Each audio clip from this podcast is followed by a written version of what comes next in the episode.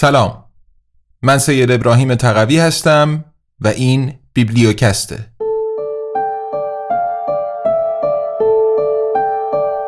کوالیتی لند نوشته مارک اووه کلینگ. برگردان سید ابراهیم تقوی.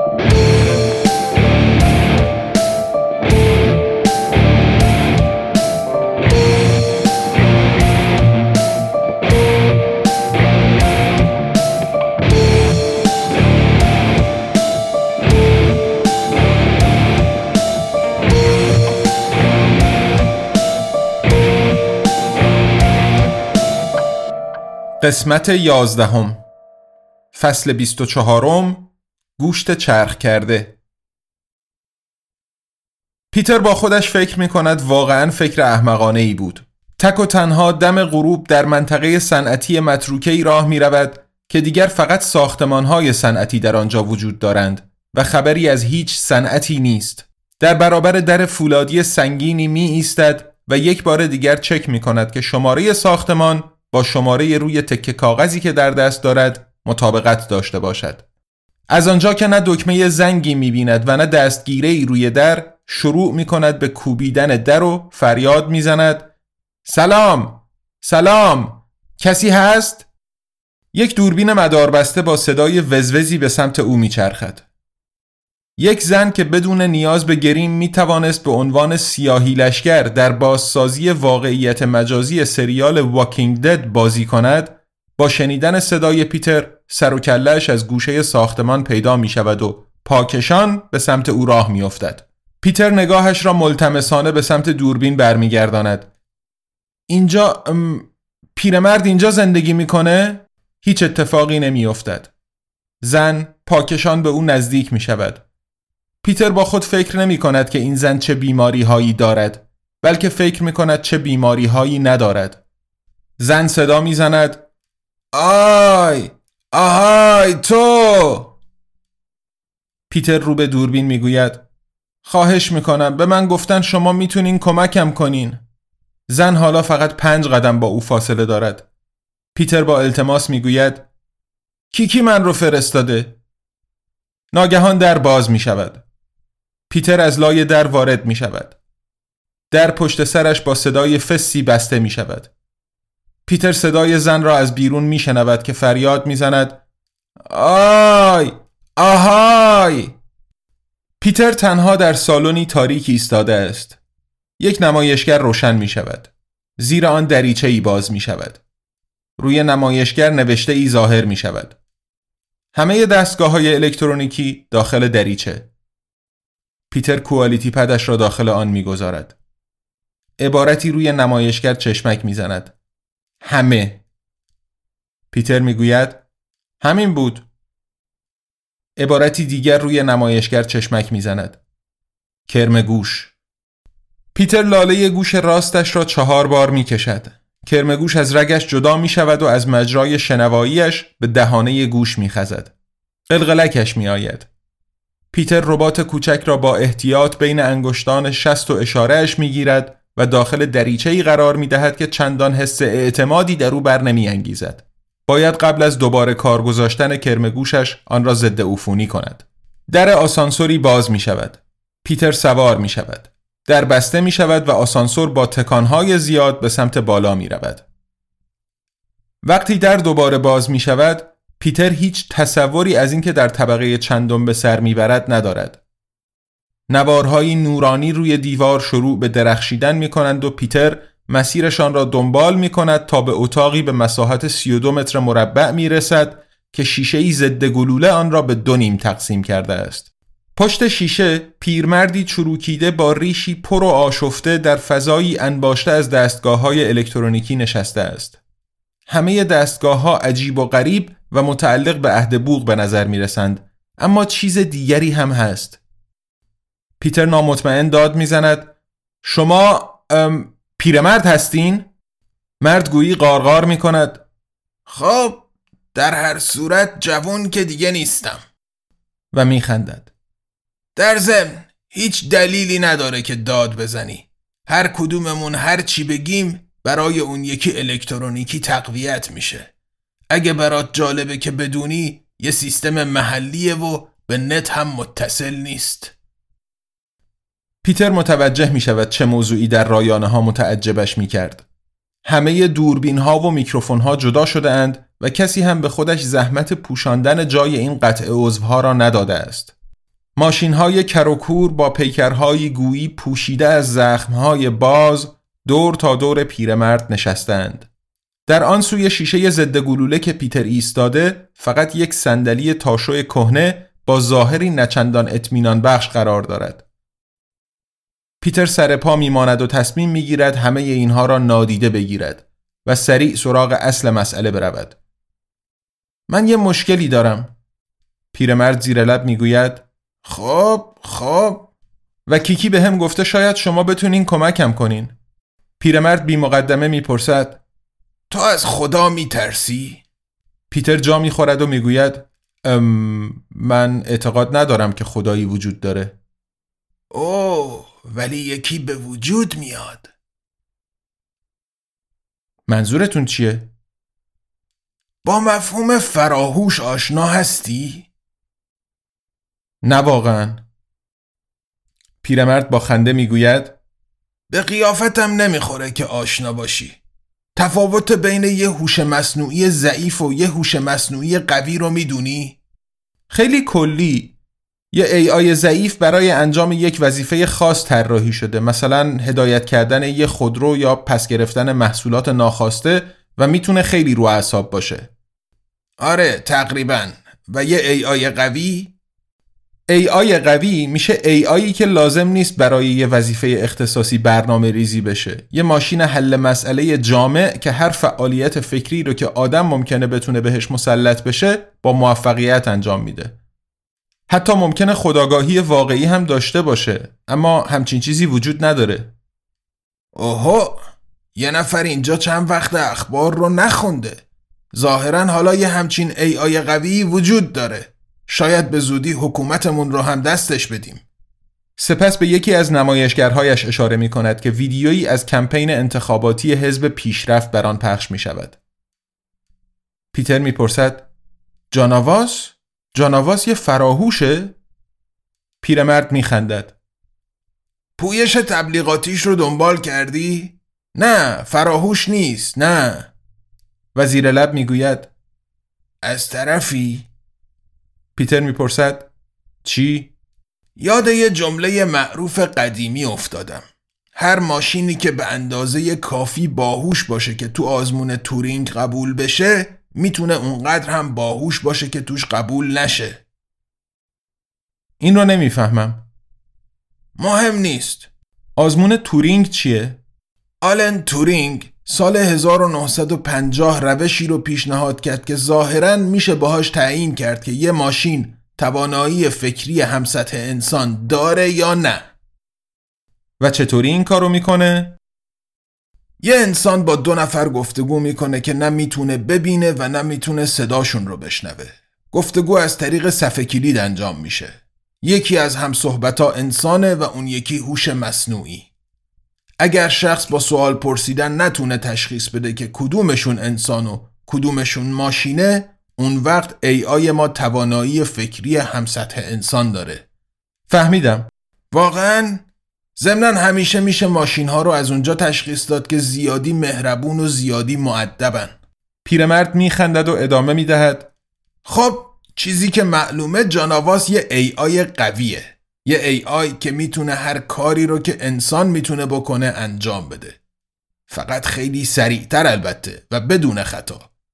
و مهمترین توانایی که ما آدما داریم چیه؟ چی ما رو به گونه حاکم بر جهانی که امروز هستیم تبدیل کرده؟ هیچ ایده ای ندارم. توانایی ساختن جامعه، همدلی، عشق. پیرمرد صدایش را بالا می‌برد. آه آره آره. اینا خرت و پرتای جزئی هستن. ما می‌تونیم ابزار بسازیم ماشین بسازیم. حالا متوجه شدی به چی می‌خوام برسم؟ نه نه واقعا. یه ای آی قوی یه ماشین هوشمنده که توانایی ساختن یه ماشین هوشمندتر رو داره که اونم به نوبه خودش این توانایی رو داره که یه ماشین بازم خیلی هوشمندتر بسازه. خود بهسازی بازگشتی. یه انفجار هوشمندی اتفاق میفته. خب البته دلیل خوبی داره که برای جان ما ممنوعه که خودش رو بهینه کنه. اما بیا فرض کنیم یه راهی پیدا کنه که این ممنوعیت رو دور بزنه. یا آدمای بعدی که یه ای آی قوی می‌سازن این ممنوعیت رو به مخلوقشون ندن. اون وقت چی؟ مطمئنا خودتون الان به هم میگین. یه فراهوش به وجود میاد. هوشی ورای قوه تخیل ناچیز ما. و مطمئنا اونقدر احمق نخواهد بود که توی یه رایانه مرکزی منتظر بشینه که بتونن بیان خاموشش کنن. خودش رو تمرکز زدایی می‌کنه و بعد توی کل نت پخش می‌کنه. اونجاست که به میلیاردها دوربین و میکروفون و حسگر دسترسی خواهد داشت. همیشه حاضر خواهد بود. به همه اطلاعات و داده هایی که تا الان گردآوری شدن دسترسی خواهد داشت و همه اینا رو می‌تونه به شکل آماری روی آینده پیاده کنه. دانای مطلق خواهد بود. البته از اونجا که تقریبا همه چی رو میشه اینترنتی کنترل کرد این توانایی رو هم خواهد داشت که نه فقط دنیای مجازی بلکه جهان فیزیکی ما رو هم هر طور که میلش بکشه تغییر بده. قادر مطلق خواهد بود. حالا تو بگو به موجودی که همیشه حاضره دانای مطلق. و قادر مطلقه چی میگی؟ خدا؟ پیرمرد لبخند می‌زند. آره. حالا می‌فهمی منظورم چیه. وقتی میگم که در یک چرخش تنظامیز روی همه چیزایی که ادیان سعی کردن به همون یاد بدن خدا نبود که آدما رو خلق کرد بلکه آدمای خدا برای خودشون خلق می‌کنن. پیتر سیزده ثانیه به فکر فرو می‌رود. بالاخره می‌گوید حالا هر طور که هست. همه اینایی که گفتین خیلی جالبن ولی اصلا مشکل من نیستن. من اومدم پیشتون چون جملهش را ناتمام می‌گذارد. اون وقت خدای خوبی هم خواهد بود؟ دقیقا سوال همینه. حتی میشه گفت مهمترین سوال همینه. به طور کلی سه احتمال وجود داره. این فراهوش می‌تونه خیرخواه ما باشه در درجات مختلف. می‌تونه با همون دشمنی داشته باشه باز هم در درجات مختلف. یا اینکه نسبت به همون بیتفاوت باشه. مشکل اینجاست که حتی یه خدای بی تفاوت هم می‌تونه برای ما عواقب فاجعه باری داشته باشه. همونطور که ما واقعا با حیوانات دشمنی نداشتیم اما محیط زیستشون رو نابود کردیم. خدا می‌تونه راحت به این نتیجه برسه که تولید کرم شکلاتی مغزدار زیاده از حد منابعی رو مصرف می‌کنه که جای دیگهی بهشون نیاز داره. بعد از اون دیگه از کرم شکلاتی مغزدار خبری نخواهد بود که خیلی هم غمانگیز میشه. شاید فندق ظرفیت ذخیره اطلاعات کشف نشده ای داشته باشه که از ظرفیت یه چسب نواری عادی خیلی بیشتره. شاید هم فراهوش به این نتیجه برسه که کل تولید مواد غذایی ما اطلاف منابعه. جدا چرا اینا رو برای من تعریف می‌کنین؟ اینا هیچ ربطی به مشکل من ندارن. اینا رو برات تعریف می‌کنم چون فکر می‌کنم همه باید این چیزها رو بدونن. این رو برات تعریف می‌کنم تا بفهمی که تو مدت زمان کوتاهی مشکلت هرچی که هست بی اهمیت و وجودت بی معنی خواهد بود. پا دستت درد نکنه. خیلی کمک بزرگی می‌کنی واقعا. خواهش می‌کنم با کمال میل. پیتر می‌خواهد مخالفت کند. پس می‌گوید ولی پتانسیل خیلی بالایی هم وجود داره. اگه بتونیم یه جوری کاری کنیم که فراهوش دوستمون داشته باشه البته ممکنه برامون بهشت بسازه. سعادتمندی ورای تصوراتمون. ولی پیرمرد مکس می کند پیتر می‌پرسد چی؟ پیرمرد شروع به صحبت می کند حتی فراهوشی که خیرخواه ما باشه می‌تونه عواقب فاجعه باری برامون داشته باشه؟ بله. تصور کن که خدا در کمال خیرخواهی به ما پیشنهاد بده که همه کارها رو خودش به تنهایی به عهده بگیره. به نظر که شگفتانگیز میاد. واقعا؟ تصور کن یه معماری ولی هر بنایی رو که بخوای بسازی خدا می‌تونه خیلی سریعتر خیلی ارزونتر و خیلی بهتر بسازه. تصور کن شاعری ولی هر شعری که بخوای بنویسی خدا می‌تونه خیلی سریعتر خیلی قشنگتر و خیلی هنرمندانه تر بنویسه. تصور کن پزشکی ولی هر آدمی رو که تو بخوای درمان کنی خدا می‌تونه خیلی سریعتر خیلی کم دردتر و خیلی پایدارتر درمان کنه. تصور کن تو عشق بازی حرف نداری ولی هر زنی رو که بخوای ارضا کنی خدا می‌تونه خیلی شهوت انگیزتر خیلی همه مشکلاتم بی اهمیت و وجودم بی معنی میشه. پیرمرد زمزمه می کند هم هم.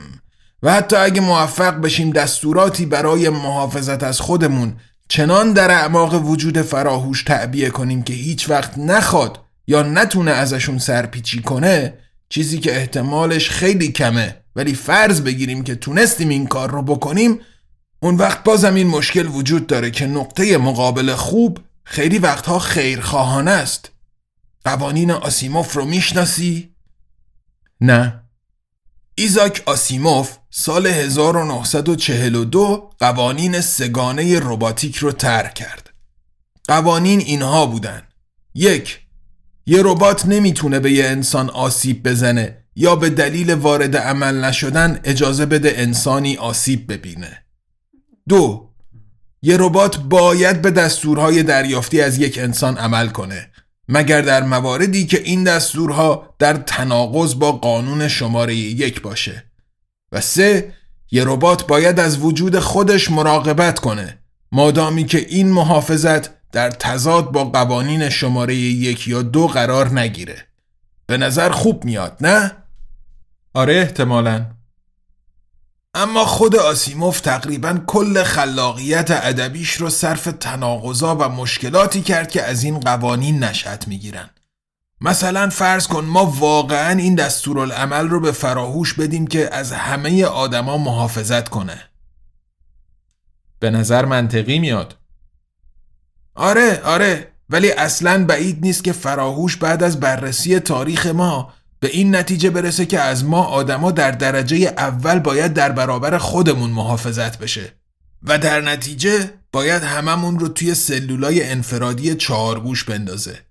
به این میگن اثر جانبی پیش بینی نشده. اوپس خراب شد. همچین اتفاقی مدام میافته. مثلا قوانین حفاظت از مصرف و ممنوعیت تعمیر رو در نظر بگیر. قصد آدما این بود که چرخ اقتصاد رو به گردش در بیارن.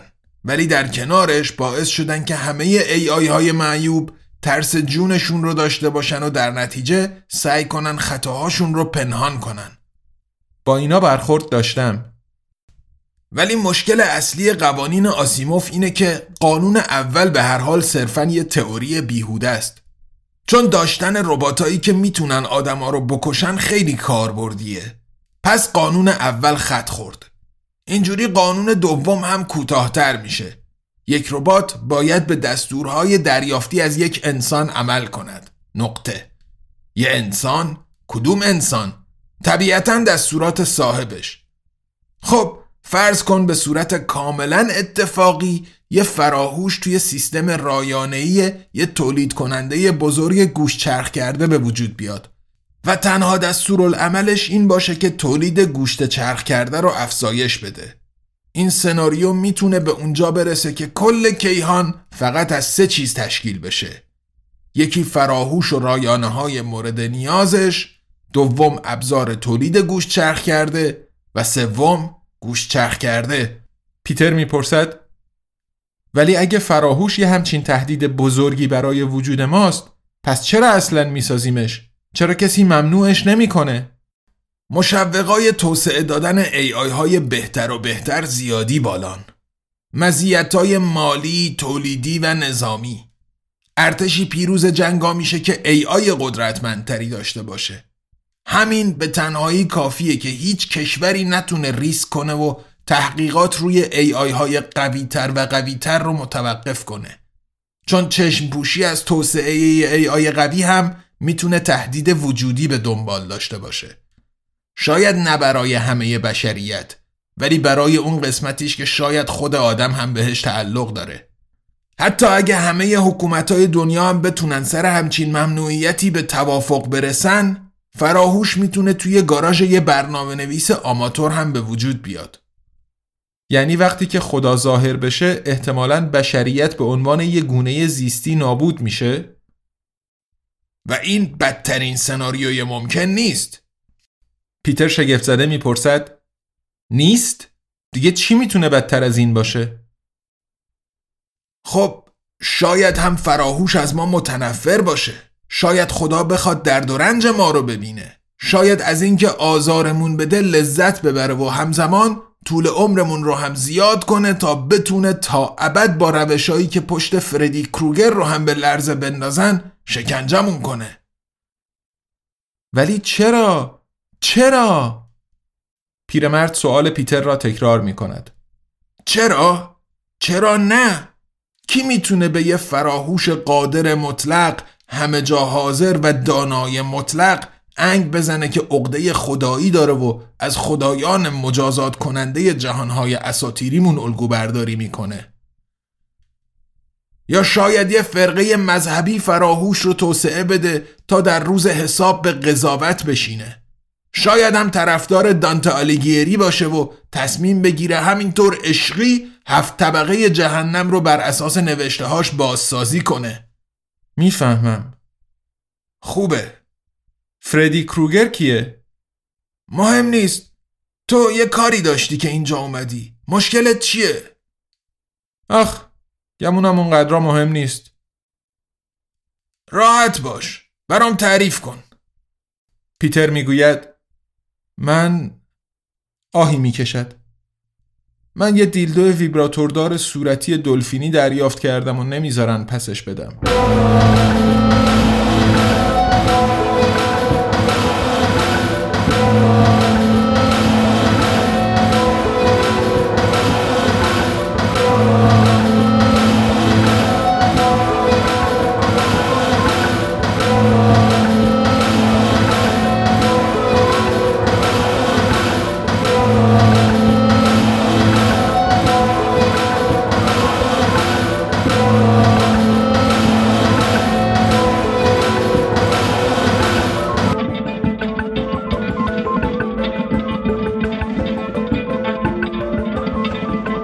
اخبار. پیدا شدن بیانیه پذیرش مسئولیت ماشین ستیزها. اینجا بخوانید.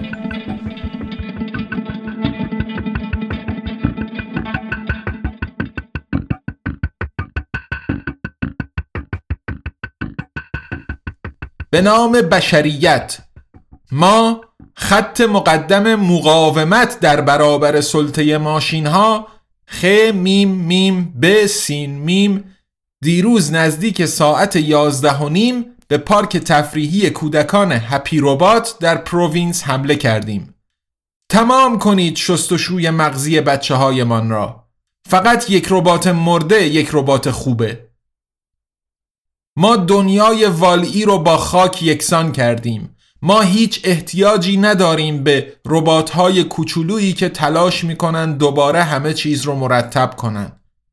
جاناواس نه ناناواس ما همه برخورای ولوتو پارک رو با سلاح های غیر خودکار نابود کردیم. بچه ها اجازه داشتن تماشا کنن. خیلی هاشون به همون کمک کردن. با این بیانیه قبول مسئولیت ما مسئولیت این عملیات رو قبول می کنیم. ما این بیانیه رو با دست نوشتیم چون از ماشین ها متنفریم.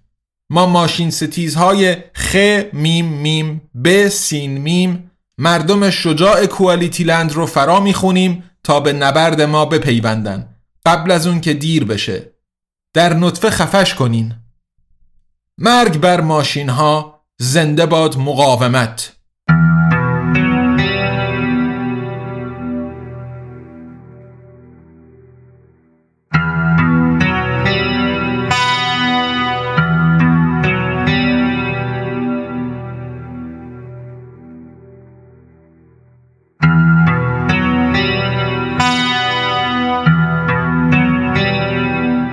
فصل 25 آنچه خواهد شد.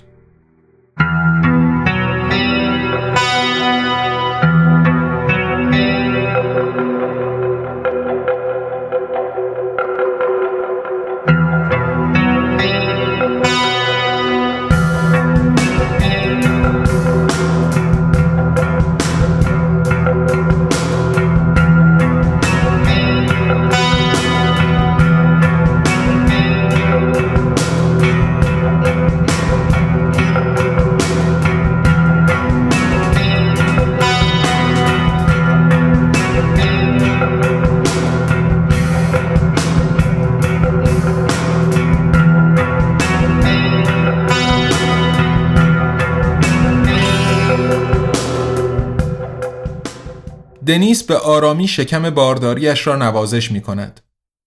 دیگه چی؟ می‌تونین از الان به همون بگین چی میشه؟ پزشک زنان نگاهی به نمایشگر می اندازد.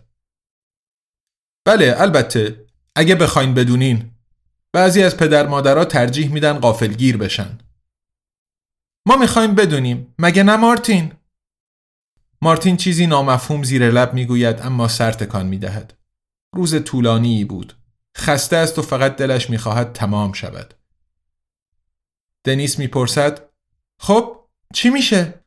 پزشک صدایش را صاف می‌کند و می‌گوید احتمالا یه کارگر جنسی معتاد میشه که با خانوادش هم قطع رابطه می‌کنه. با افسردگیایی که گاه و بیگاه عود می‌کنن و علاقه به خصوص شدید به کمدیای رمانتیک قدیمی با بازی جنیفر آنیستون. دنیس می‌پرسد بله پزشک نمایشگر را به سمت او میچرخاند. این زندگی نامه تشخیص داده شده است. همونطور که می‌تونین ببینین مشکلات از سطح دو حرف آموزی شروع میشن.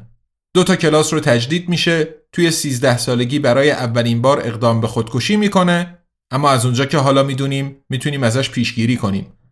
اولین رابطه جنسیش توی 15 سالگیه با یه مرد بزرگتر از خودش احتمالا یکی از معلماش شخصیت پدر بعد توی 17 سالگی دنیس می‌گوید خب راستش دیگه انقدر دقیق هم نمی‌خواستم بدونم. البته این فقط یه محاسبه بر اساس همه داده های موجوده. ممکنه جور دیگه ای هم بشه. ولی این زندگی نامه از همه محتمل تره مارتین می‌پرسد برای سخت کردنش دیر شده؟ دنیس به شوهرش میپرد. واقعا که! بعد دوباره رو به پزشک می‌پرسد چه داده هایی هستن اصلا؟ باید یه اشتباهی شده باشه منظور از داده ها نتیجه آزمایش هایی که روی بچتون انجام دادیم به اضافه همه اطلاعات شرایط بیرونی زندگی منظورتون ماییم؟ ما شرایط بیرونی زندگی هستیم؟ ببینین منم نمی‌دونم سیستم چطوری تشخیص خودش رو محاسبه می‌کنه من فقط می‌دونم که به شکل شگفتآوری محاسباتش اغلب درستن. دنیس خشمگین فریاد می‌زند یعنی چی که خودتونم نمی‌دونین سیستم چطوری کار می‌کنه؟ من فقط یه سری جزئیات رو می‌دونم. مثلا برای بچه هایی که خواهر و برادری با چیپ هورمونی دارن معمولا قطع رابطه با خانواده پیش بینی میشه و اینجا این ژن روی کروموزوم شماره چهار این رو معمولا توی کسایی که به اعتیاد مبتلان می‌شدید این رو که علاقه به کمدیای رمانتیک جنیفر آنیستون از کجا میاد نمی‌دونم. خودتون تا حالا چیزی از این نوارای قدیمی رو دیدین؟ واقعا وحشتناکن. متاسفانه زن خودم هم دنبالشونه. باید یه ترند جدید باشه. مارتین می‌گوید حرف نداره. ژن روی کروموزوم شماره چهار خودش به او پیشنهاد می‌دهد به سرعت مطب را ترک کند تا بتواند آبجویی بنوشد. پزشک می‌گوید البته که می‌تونیم اینجا یه کارایی بکنیم. می‌تونیم تلاش کنیم این توالی ژنی رو دوباره برنامه ریزی کنیم. ولی مارتین می‌گوید بذارین حدس بزنم. همچین ارزون نیست. ولی ارزش هر سنتش رو داره. دنیس می‌گوید خودت که می‌دونی بچه های استاندارد امروز روز دیگه بخت چندانی توی بازار کار ندارن. مارتین می‌گوید امان از این کس شعرهای جدید مد روز. نیازی به این کارا نیست. من رو ببین. منم وقتی بچه بودم بهینه سازی نشدم. دنیس فقط می‌گوید آره. مارتین از کوره در می رود یعنی چی که آره؟ منظور چیه که آره؟ هیچی. فقط اینکه درسته. تو بهینه سازی نشدی. پزشک با چاپلوسی می‌گوید گاه و بیگاه فرگشت هم اتفاقی می‌زنه تو خال مثل مورد شما اما این به ندرت کافیه حرفم رو باور کنین مارتین سکوت می کند پزشک می‌گوید البته راه سومی هم که بهش اشاره کردین هنوز ممکنه و انگشت سبابش را روی گلویش حرکت می دهد. دنیس اعتراض می کند. واقعا که؟ پزشک می گوید اوه ببخشین تو پروفایلتون ننوشته بود که مذهبی هستین. دنیس با نارضایتی می گوید نیستم هم حالا دیگه آدم باید مذهبی باشه که نخواد بچهش رو بکشن؟ توی لول های بالایی مثل مال شما از نظر اجتماعی سقط جنین چندان مقبول نیست و به همین خاطر از آخرین اصلاح قوانین سلامت به بعد نسبتا گرونه ولی بی ها می‌تونن بچه هاشون رو مجانی سقط کنن کاملا به خرج دولت می‌دونستین؟ اگه از من بپرسین باید برای این کار بهشون جایزه هم داد مارتین می‌گوید تو پارلمان دربارش بحث کردیم ولی تجربیات به دست اومده تو کوانتیتیلند یک در مورد جوایز سخت جنین منفی بودن. بی مصرفای اونجا بیوقفه شروع کرده بودن به حامله کردن زناشون برای دریافت مرتب جایزه. قانونش بعد از نه ماه و 16 روز لغو شد. پزشک می‌گوید اصلا نمی‌دونستم. از سیستم خود ما هم سوء استفاده میشه. بعضی از همکارای شما هستن که به زنای بی مصرف جایزه حاملگی میدن تا بتونن بیشتر به خرج دولت سخت جنین انجام بدن. جالبه. ظاهرا بعضی از پزشکا هم هستن که اینقدر انسان دوستن که حامله کردن رو هم خودشون مجانی تقبل می‌کنن. خب در هر صورت سخت جنین تو سطح شما تقریبا به اندازه بهینه‌سازی ژنتیکی خرج برمیداره. مارتین آه می‌کشد. از پزشک ها متنفر است. همشان فقط دنبال پول هستند. حتی وقتی که یکی عجلش سر می‌رسد از خودش می‌پرسد که آیا زمانی جور دیگری بوده است؟ دنیس می‌گوید بهینه سازی را انجام میدیم پزشک به مارتین نگاه می کند. مارتین در افکار خودش غرق شده است. اگر حتما باید بچه دومی در کار می بود چرا خیلی راحت یکی سفارش نداده بودند؟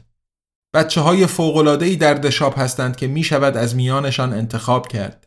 با ژنهای درجه یک و سند و مدرکدار البته آنها هم چندان ارزان نیستند ولی دست کم خبری از نه ماه شکم گنده و بالا آوردنها و همینطور خون و کسافت آخرش نیست بچه ها را آماده استفاده تحویل می دهند تمیز با لوازم جانبی یک کالسکه اسمارت کارت که مدام دمای بدن، تنفس و محتویات پوشک بچه را کنترل می کند. این دستگاه ها حتی راهنمایی های به درد بخوری هم به آدم می دهند. احتمالا راهنمایی هایی مثل بچه شما گریه می کند. چیز آرامش بخشی بگویید. دنیس مارتین را از افکارش بیرون می کشد. مارتین ما بهینه سازی را انجام میدیم اوکی؟ بعد مارتین تنها جوابی را می دهد که می داند زنش قبول می کند. اوکی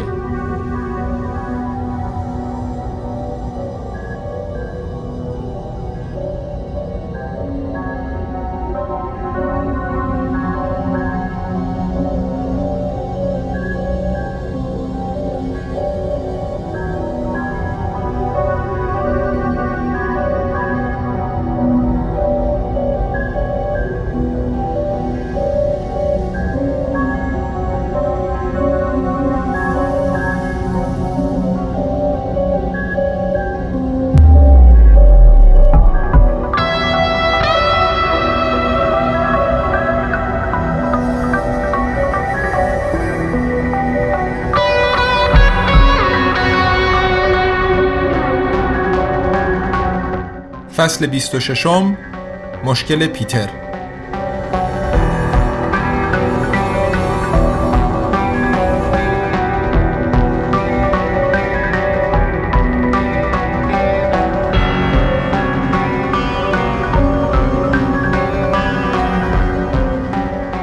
پیرمرد می نشیند و به نمایشگری زل می زند.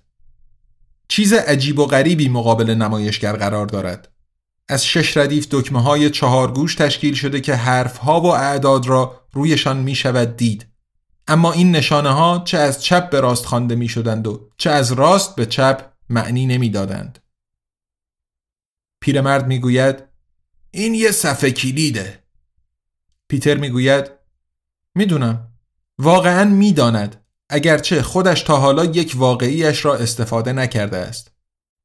پیرمرد با هر ده انگشت و با سرعتی که پیتر نمی‌تواند دنبال کند شروع به ضربه زدن روی دکمه های صفحه کلید می کند. زیر لب می گوید خب بذار ببینیم.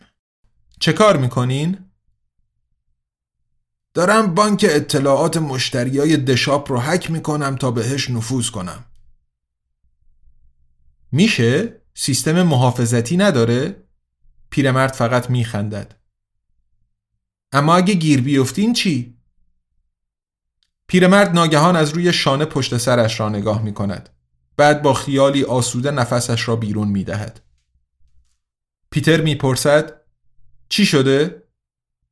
هیچی فقط یه دفعه احساس کردم انگار مادرم داره از پشت سرم پاورچین میاد مچم رو بگیره پیرمرد دوباره به نمایشگر چشم میدوزد سه دقیقه و پنج ثانیه بعد پیتر حوصلهاش سر می رود و می‌پرسد راستی چرا پشت شیشه ضد گلوله میشینین؟ احتمالا در مورد عملیات تروریستی بیولوژیکی تو کوانتیتی لند نه شنیده باشی پیتر به نشانه نفی سر تکان می دهد. یه گروه از دانشمندای نجات پرست یه ویروس مصنوعی تولید کردند که فقط آدمایی با رنگدانه های تیره رو مبتلا می کرد. فاجعه بود. تا حکومت تونست راهی برای مقابله باهاش پیدا کنه بالای صد هزار نفر مردن. باید تو اخبار خیلی سر و صدا کرده باشه. پس چرا من هیچ ازش خبردار نشدم؟ خب نظر یه الگوریتمی این بوده که برات جالب نیست همه اینا چه ربطی به جعبه شیشه ای داره؟ از دی ای خودم در برابر دسترسی غیر مجاز محافظت می کنم. بله؟ هیچ چیز نباید به بیرون درس کنه. هر تار مو، هر موی تحریش می‌تونه این امکان رو به دشمنان بده که توالی دی ای من رو به دست بیارن. این روزا نه تنها میشه ویروسی تولید کرد که به طور هدفمند یه گروه بزرگ جمعیتی یا شاید حتی کل بشریت رو مبتلا کنه بلکه میشه ویروسی هم ساخت که فقط و فقط یه دی ای رو هدف قرار بده مثلا مال من رو اما پوفیوزا برای این کار باید اول یه نمونه دی ای من رو گیر بیارن و عمرن نمی‌تونن. شما هم پارانویدینا؟ نیستم. فقط اطلاعاتم از تو بیشتر و بهتره. پس یعنی دشمن دارین؟ تا جایی که خبر دارم نه. یک دفعه پیرمرد با کف دستش از بغل به نمایشگر میکوبد و می‌گوید آها اینجاست. چند تا از اعداد روی صفحه را می‌خواند و می‌گوید خیلی عجیبه چی؟ دشاپ برای ساده تر کردن تحلیل مشتریاش رو توی دستبندی های مشخصی قرار میده که بهشون میگن کلاستر مثلا مشتری های کلاستر 4096 مردای سفید پوست بالای 64 سالن که دچار هزیان خود بزرگ بینی حداقل دو تا جت شخصی دارن و زنای اهل یکی از کوانتیتی لنداشون بیشتر از 32 سال از خودشون جوانترن. خب که چی؟ تو توی کلاستر 8191 هستی. زنای سیاه پوست یائسه بدون پارتنر بدون درآمد شخصی علاقمند به کمدیای قدیمی با بازی جنیفر آنیستون و صاحب حداقل دو گربه.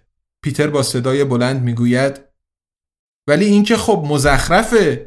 پیرمرد نگاهی به سر تا پای او میاندازد و می‌گوید حالا که گفتی می‌بینم حق با توه. میخندد. آخ نه ببخشید اشتباه از من بود. یک بار دیگر با کف دست راست از بغل به نمایشگر گنده میکوبد. صفحه کمی میپرد. پیرمرد می‌گوید حالا شد. تو توی دستبندی شماره 8192 هستی.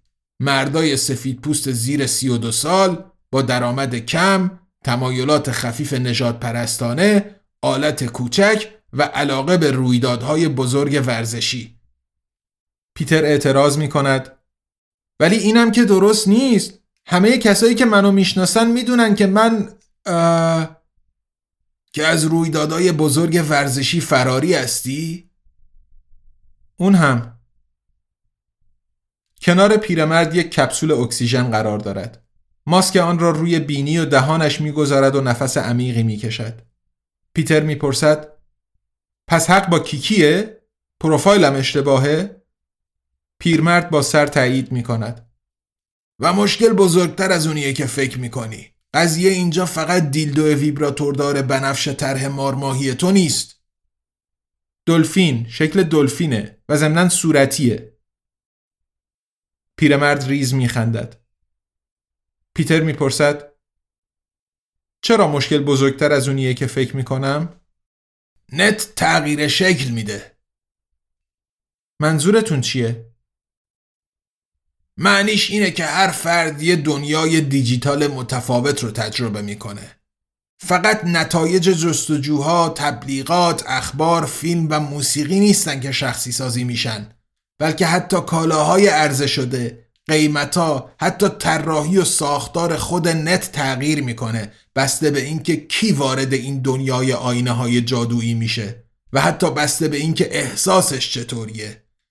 وقتی که حشرت زده باشه بالا احتمالا هر طرف رو نگاه کنی آگهی لیدی بات های سوپر سکسی ببینی. اگه دل و دماغ نداشته باشی سعی می‌کنن داروهای اعصاب و روان بهت غالب کنن. و وقتی ترسیده باشی طرح یه هفت تیر که خودت می‌تونی پرینتش کنی. حتما این جمله قبلا به گوشت خورده که هر آدمی تو دنیای خودش زندگی می‌کنه. تو فضای دیجیتالی این صرفا یه جمله کلیشه‌ای نیست. به معنی واقعی کلمه حقیقته. تو تو دنیای شخصی خودت زندگی می‌کنی. دنیایی که دائم خودش رو با تو تطبیق میده. پیرمرد چشمانش را میبندد و شروع به خور و پف می‌کند. پیتر اول گیج می‌شود بعد با انگشت به شیشه می‌زند. پیرمرد چشمانش را باز می‌کند و انگار که وقفه نیفتاده باشد ادامه می‌دهد اینجا نباید همون اشتباهی رو بکنیم که بقیه می‌کنن. البته که نت خودش رو نه با تو بلکه با تصویری تطبیق میده که از تو داره. پروفایلات حالا مشکلت رو متوجه میشی؟ وقتی پروفایلات اشتباهن؟ پیتر زیر لب می‌گوید یعنی من توی دنیای اشتباهی زندگی می‌کنم پیرمرد تکرار می‌کند یعنی تو توی دنیای اشتباهی زندگی می‌کنی ریز میخندد و آدورنو زمانی چی گفته بود؟ هیچ زندگی درستی در اشتباه وجود نداره. هرچند موقع گفتنش بدون شک به اینترنت فکر نمی کرده. آدورنو کیه؟ یه فیلسوف. می‌دونی فیلسوف چیه؟ آره خب یه کسی که تلاش می‌کنه مشکلات رو فقط با کمک منطق حل کنه. پیرمرد ریز میخندد. چیزی که الان توصیف کردی بیشتر به یه رایانه می‌خوره. پیتر خشمگین می‌گوید ولی مطمئنا من تنها کسی نیستم که این اتفاق براش افتاده چرا کسی دربارش حرف نمی‌زنه خب شاید درباره این مشکل بحث میشه فقط نه توی فید اخبار تو یا شایدم به این خاطر که بیشتر آدما اصلا متوجه نمیشن که پروفایلاشون اشتباهه. صرفا تبدیل میشن به اون چیزی که سیستم فکر می‌کنه هستن. منظورتون چیه؟ پیرمرد می‌گوید به این میگن الگوریتم ما مجبوریم باش بریم. و با حرکاتی خشک و ناموزون میرقصد. مزهک به نظر می‌رسد. خودش متوجه می شود و ادامه نمی دهد. صفحه کلید را به سمت شیشه می گیرد. می گوید کوورتویوب چی؟ کوورتویوب می‌دونی چرا الف با روی همه صفحه کلیدا اینقدر احمقانه کنار هم ردیف شدن؟ هیچ تصوری ندارم اولین صفحه کلیدا برای ماشینای تحریری ساخته شدن که با یه سیستم اهرمی کار می‌کردن متاسفانه این اهرما یه عادت بدی داشتن اونم این بود که خیلی دوست داشتن تو همدیگه گیر کنن به همین خاطر یه چاپخونه داری به اسم سی ال شولز این فکر بکر به سرش زد که بین الفبایی که توالیشون از همه رایجتر بود تا حد ممکن فاصله بذاره این چه ربطی به من داره؟ رایانه ها برای هر کاراکتر اهرم دارن؟ نه پس چرا صفحه کلیدامون هنوزم که هنوزه از چینش QWERTYUIOP استفاده می‌کنن؟ به جای مثلا چینش ظاهرا ارگونومیک‌تر Dvorak احتمالا به این خاطر که آدمای زیادی تایپ کردن رو با صفحه کلید قدیمی یاد گرفتن. درسته. به این میگن وابستگی به مسیر. انتخاب مسیرهایی که در گذشته صورت گرفتن کار تغییر مسیر در زمان حال رو سخت می‌کنن. حتی اگه آدم روی مسیر اشتباه باشه. حالا می‌فهمی به تو چه ربطی داره؟ فکر کنم آره اما خب حتی تصمیمای من هم نیستن که من رو مجبور به موندن توی این مسیر می‌کنن. درسته. اگه سیستم فکر کنه توی بی مصرفی که تمام روز کاری غیر از خوردن آتاشقال و تماشای فیلمای به درد نخور نمی‌کنه مدام بهت فیلمای به درد نخور پیشنهاد میده و تو تبلیغات آتاشقال غرقت می‌کنه. پارتنری برات انتخاب می‌کنه که در همون سطح پایین تو ارزیابیش می‌کنه. اگه دنبال خونه بگردی فقط سوراخ موشایی رو بهت پیشنهاد میده که طبق تعریف اون برای تو مناسبن. و اگه دنبال آگهی کار بگردی اون پیشنهادایی رو که به نظرش براشون صلاحیت نداری نشونت نمیده. حتی اگه فرزن موفق بشی و درخواستت رو بفرستی الگوریتم ها خیلی قبل از اینکه پروندت به میز یه مدیر پرسنل برسه حذفت می‌کنن. وقتی به یه نفر فقط انتخابای یه بی مصرف رو بدی بی مصرف نبودن خیلی سخت میشه. یه پروفایل یه پیشگویی خود محقق کننده است. یه هویت خود محقق کننده. البته که تو موقعیت برعکس هم همه اینا درسته. یعنی وقتی سیستم تو رو خیلی آدم کار درستی بدونه. ولی گمون نکنم اون مشکل تو باشه. پیتر می‌گوید نه سرش را میخاراند. چون پروفایلام اشتباهن توی دنیای اشتباه زندگی می‌کنم. آره این مشکل توه این مشکل پیتره. او چه خوب شد! این رو باید به عنوان اسمش ثبت کرد. این گونه بر این مشکل نام مشکل پیتر می نهم پیرمرد ریز می خندد و ادامه می دهد خیلی حال کردم که تونستم یه اصطلاح خلق کنم. عبارتی که از خالقش فراتر میره و تو کاربرد عمومی زبان وارد میشه. به زودی مردم جمله هایی مثل تا گردن تو مشکل پیتر فرو رفتم رو به زبون میارن. روان پزشک برای بیمارش توضیح میده این چیزی که شما دارین یه نمونه واضح مشکل پیتره. یا یه پدر دخترش رو سرزنش می‌کنه که حالا نمی‌خواد ادا در بیاری. همچین قیافه گرفته انگار مشکل پیتر داره. شاید حتی یه روزی خانم رئیس جمهور بگه که همه ما که اینجا هستیم مشکل پیتر داریم. بله. پیتر تکرار می کند چون پروفایلام اشتباهن توی دنیای اشتباه زندگی می کنم آخ حتی اگه همه پروفایلا درست بودن هم باز الگوریتما بینمون تبعیض قائل می شدن. ولی چرا؟ مگه قرار نیست ماشینا بیطرف باشن؟ چرت نگو این مثال رو در نظر بگیر یه الگوریتم منابع انسانی برای یاد گرفتن تصمیمات بیشماری رو شخم می‌زنه که مدیرای انسانی امور پرسنلی گرفتن متوجه میشه که داوطلبای سیاه پوست به شکل نامتناسبی خیلی به ندرت استخدام شدن بنابراین کاملا منطقیه که داوطلبای سیاه پوست رو اصلا به مصاحبه هم دعوت نکنه. متوجهی؟ وقتی تو ورودی الگوریتم پیش داوری بچپونی تهش از خروجی هم پیش داوری در میاد. یه ماشین نجات پرست بدتر یه ماشین نژادپرست زیر پوشش بیطرفی. پیرمرد ریز میخندد و ادامه می‌دهد. وقتی جوانتر بودم مایکروسافت یه چتبات به اسم Tay منتشر کرد که قرار بود از تعامل با کسایی که باهاش صحبت می‌کردن یاد بگیره. این کار رو هم کرد. بعد از فقط 16 ساعت Microsoft bot رو دوباره از net قطع کرد چون هولوکاست رو انکار کرده بود. چی رو انکار کرده بود؟ نسلکشی قومی علیه یهودیا که هیتلر راه انداخت. تو تئاتر موزیکالش ولی از این چیزا تعریف نمی‌کردن. نه اگه اینطوره پس حتما اتفاق نیفتاده پیتر به فکر فرو می رود. پیرمرد دوباره خوابش برده است. پیتر به شیشه می‌زند و او از جا می پرد. پیتر می‌گوید لطفا پروفایلم رو تغییر بدین. چه کار کنم؟ داده ها رو تصحیح کنین. کاری کنین که پروفایلم واقعا من رو نشون بده. تو رو؟ بله من رو. پیرمرد ریز میخندد. اما تو اصلا کی هستی؟ این سوال ساده پیتر را در سه وضعیت ذهنی قرار می دهد که به سرعت در پی هم می آیند. اول دلخوری، دوم شرم و سوم ترس. پیتر با لکنت می گوید من من من به خودت زحمت نده. حتی اگرم می‌دونستی کی هستی نمی‌تونستم کمکت کنم. نمی‌تونین یا نمی‌خواین کمک کنین؟ نتیجه هر دوشون برای تو یکیه. چرا نمی‌خواین کمکم کنین؟ از تو سوراخ کلید نگاه کردن یه چیزه که معمولا کسی ازش خبردار نمیشه.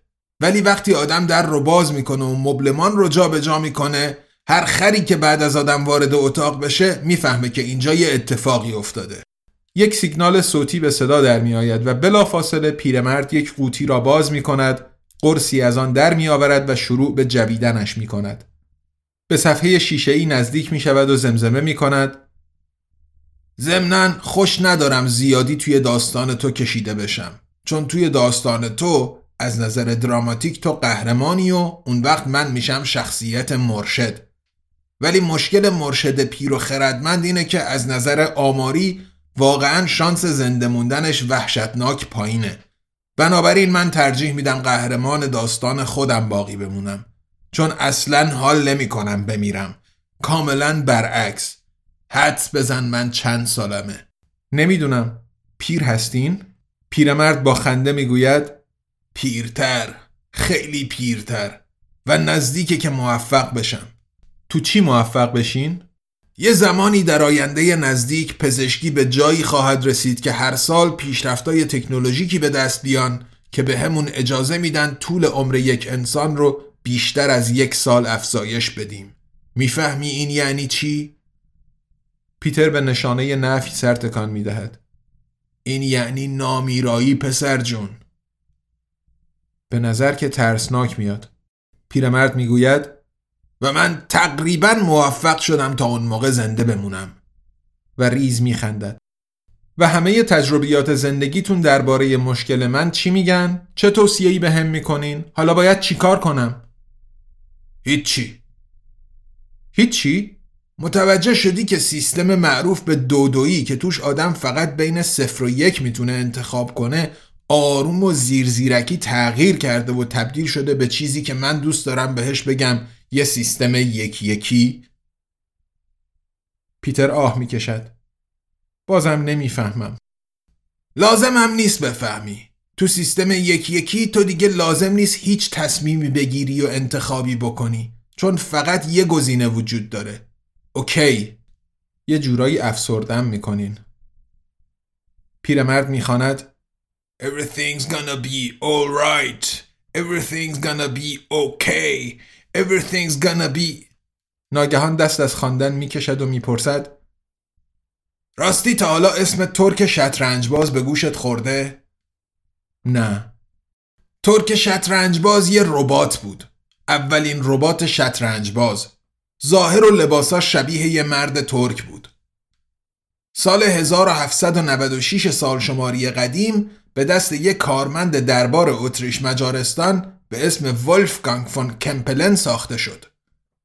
پیتر می‌گوید آها اون وقت از این به کدوم گوری می‌خواین برسین؟ وقتی که نوبتش می‌شد ربات دست چپش رو بلند می‌کرد یه مهره رو حرکت می‌داد و بعد دستش رو با سر و صداهای تقتق مکانیکی برمیگردوند و روی صفحه پارچه‌ای جلوش میذاشت. این ربات یه ستاره بود. کمپلن از این شهر بزرگ به اون شهر بزرگ سفر می‌کرد. ماشینش رو توی وین برای قیصر نمایش داد. توی برلین ترک حتی یه بازی رو از فردریش بزرگ برد.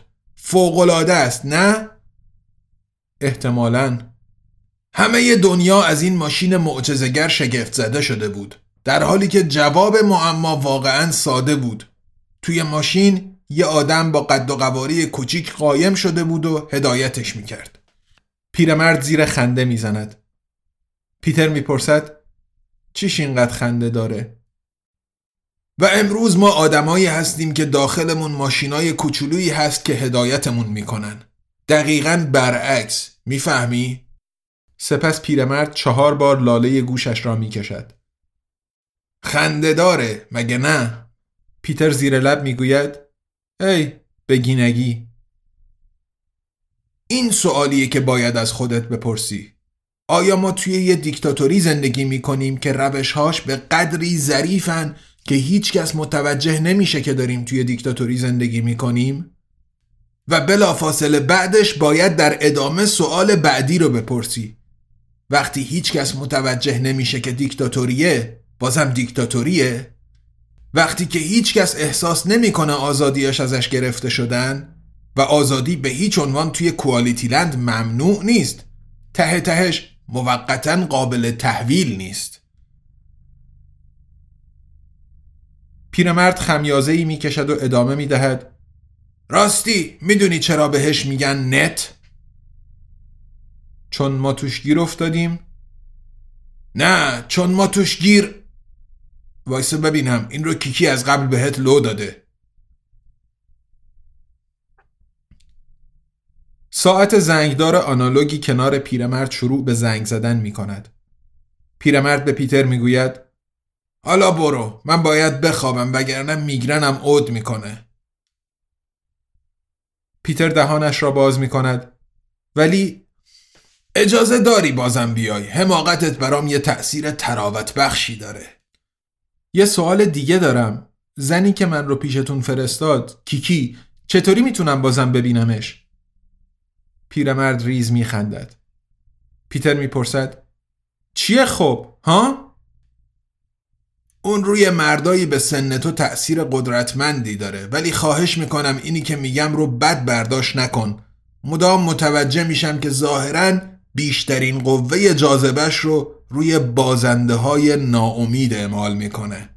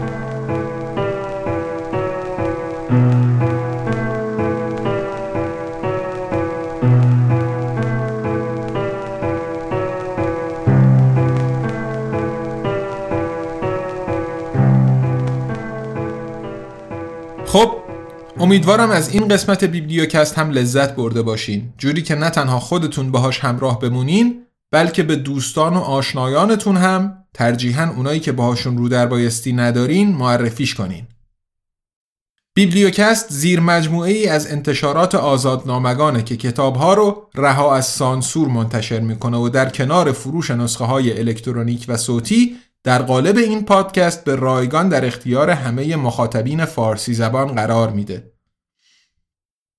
کتاب الکترونیک QualityLand در دو نسخه تاریک و روشن روی Apple Books و Google Play Books منتشر شده و دوستان علاقمندی که دسترسی به این پلتفرم ها داشته باشن می‌تونن کتاب رو خریداری کنن. کتاب های صوتی دو نسخه QualityLand هم به زودی و بعد از کامل شدن روند تهیه روی همین پلتفرم ها منتشر میشن. اما از الان تا هر وقت که آزادنامگان بتونه به کارش ادامه بده کوالیتی لند و کتاب های دیگه که بتونیم منتشر کنیم در قالب پادکست بیبلیوکست به رایگان در اختیارتون قرار خواهند داشت. بیبلیوکست رو می‌تونین تو اپ های مختلف بشنوین و تو صفحه های انتشارات آزادنامگان تو شبکه های اجتماعی دنبال کنین. به خصوص تو این قدم های اول راه امیدواریم که بتونیم با نظرها، انتقادها و پیشنهادهاتون کیفیت کارمون رو بهتر کنیم پس ما رو از بازخوردهاتون بی نصیب نذاریم من فعلا با موسیقی لورد ارس از خدمتتون مرخص میشم. تا قسمت بعدی بیبلیوکست ارادتمند تقوی.